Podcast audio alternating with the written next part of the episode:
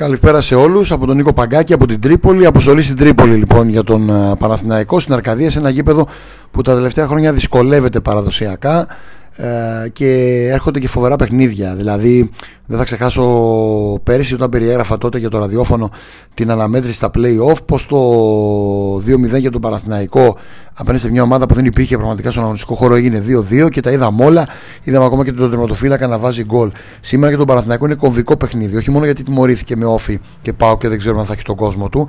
Ε, νομίζω θα ξεπεράσει και το ψυχολογικό γιατί είναι σημαντική όθηση και πολύ σημαντικότερο το κίνητρο να σπάσει το ρόδι εκτός έδρας να πάρει διπλό. Ε, να βάλει το πρώτο του γκολ ο Καρλίτος εκτός που είναι σε δημονιώδη φόρμα και σκοράρει με ποσοστό 70%. Ε, να βάλει το πρώτο γκολ ο Παναθηναϊκός εκτός έδρας. Ε, να πάρει την πρώτη του νίκη ο Παναθηναϊκός εκτός έδρας για φέτος και καταλαβαίνετε πόση όθηση θα δώσει έχοντας μετά και ένα βατό πρόγραμμα στην ουσία και ο Όφη νομίζω είναι στα μέτρα του Παναθηναϊκού και ο Πάουκ με αυτό το Παναθηναϊκό συλλοφόρο ε, με κόβουμε χωρίς κόβουμε νομίζω δεν θα περάσει πολύ εύκολα αυτή είναι η προσωπική μου εκτίμηση ε, τώρα στον απόϊχο της τιμωρίας έχουν ασκήσει την έφεσή τους οι πράσινοι δεν θέλω να μακρηγορήσω σας τα έχει πει και ο Μπάμπης ο Τσιμπίδας. ε, έγινε ζημιά όπως έχει γίνει και στο παρελθόν και στα άλλα παιχνίδια ε, πόσες φορές ο κόσμο δεν είδε ντέρμπι, πόσες φορές αναγκάστηκε να παίξει όχι μόνο λόγω πανδημίας ε, χωρίς κόβουμε ο Παναθηναϊκός Απόστολος Νικολαίδης. Το φρονίμο τα παιδιά πρέπει να σου μαγειρεύουν ο λαός μας και γενικότερα στερνή μου γνώση να σε είχα πρώτα αυτό είναι το σχόλιο μου. Τώρα πάμε στο παιχνίδι το οποίο είναι πολύ σημαντικό. Ε, αυτό το συγκεκριμένο μάτς νομίζω ότι ο Παναθηναϊκός θα πάει ξανά σε αυτό το όπως θέλετε πείτε το ιδιόμορφο 4-4-1-1 ο Μπρινιόλη θα διατηρήσει τη θέση του παρά την επιστροφή του Διούδη κάτω από τα δοκάρια να σταθώ επιστροφή κότσιρα Διούδη του Βέλεθ και από εβδομάδα μπαίνει στις προπονήσεις ο Μακέντα έρχεται και ο Σέγγεφελτ ε, γενικά εμβαθύνει το ρόστερ του ο Παναθηναϊκός 4-4-1 λοιπόν με Μπρινιόλη κατά τον κολπό Σάντζες Χουακάρ στα άκρα της άμυνας εδώ ένα ερωτηματικό για τον Κότσιρα θα το βάλω γιατί ξέρει καλά το συγκεκριμένο γήπεδο και είναι ω γνωστός στις προτιμήσεις του coach. Ε, ο Πούγκουρας, ο Σάρλια, αμυντικό δίδυμο να βάλω και ένα ερωτηματικό μικρό όμως για τον Βέλεθ. Νομίζω ότι δεν θα αλλάξει το σχήμα. Ο, ο coach δεν θέλει να λιώσει πλήρως το σχήμα. σω ζούμε τον Κότσιρα δηλαδή ως μοναδική αλλαγή.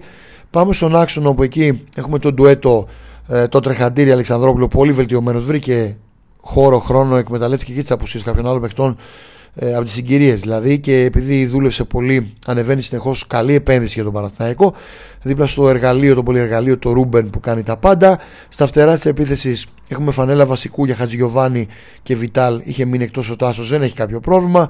Ε, Βιτάλ με Παλάσιος, αυτό το τραμπολίνο με τους δύο παίκτες να αλλάζουν θέσεις, να μπερδεύουν ε, τους αντίπαλους και να βγαίνει και ο Καρλίτος στο κόλπο ο πολλές φορές μετατρέπεται σε εξτρέμ σε δαιμονιώδη φόρμα ποντάρει πολλά πάνω το Παναθηναϊκός. Μετά το τέλος προπόνησης ο Γιωβάνος χθες ανακοίνωσε 22 παίκτες για αυτή την αποστολή. Μια αποστολή που σίγουρα δεν είναι εύκολη θα είναι το παιχνίδι χωρίς κόσμο όπως έχει ανακοινώσει ο Αστέρας. Και από την άλλη πλευρά βέβαια έχουμε ε, μια ομάδα που να την ακτινογραφήσω αν θέλετε λίγο ε, για το τι εστί Αστέρας. Ε, στα πρώτα πέντε παιχνίδια έβαλε ένα γκολ με τον νεοφερμένο Σόνι. Πήρε τελευταία νίκη με τον Μπαράλες εκτός έδρα με τον Απόλλων αλλά ένας Μπαράλες νομίζω δεν φέρει την άνοιξη. Ο Ράσταβατς είχε γκρίνια αλλά εκμεταλλεύτηκε διακοπή των εθνικών ομάδων για να φτιάξει συνοχή. Ε, ο Αστέρας είναι πλήρης σήμερα. Μοναδική απουσία ο τραυματίας ο Τιλίκα. Σημεία κλειδιά στη Ριζούπολη ήταν η επιστροφή του Μπαράλε σίγουρα κλασικά με κεφαλιά. Σκόραρε. Η παρουσία πρέπει να προσέξουμε τον εξαιρετικό Σανταφέο κεντρικός χαφ ε, Αντιβαλιέντε δίπλα στο Μουνάφο. Ε, στα δύο παιχνίδια που ο Σανταφέ έχει αγωνιστεί βασικός Αστέρας είναι αίτητος χωρίς να δεχτεί γκολ σε Ριζούπολη. Ε, είχε νίκη και όφη ισοπαλία στην Κρήτη.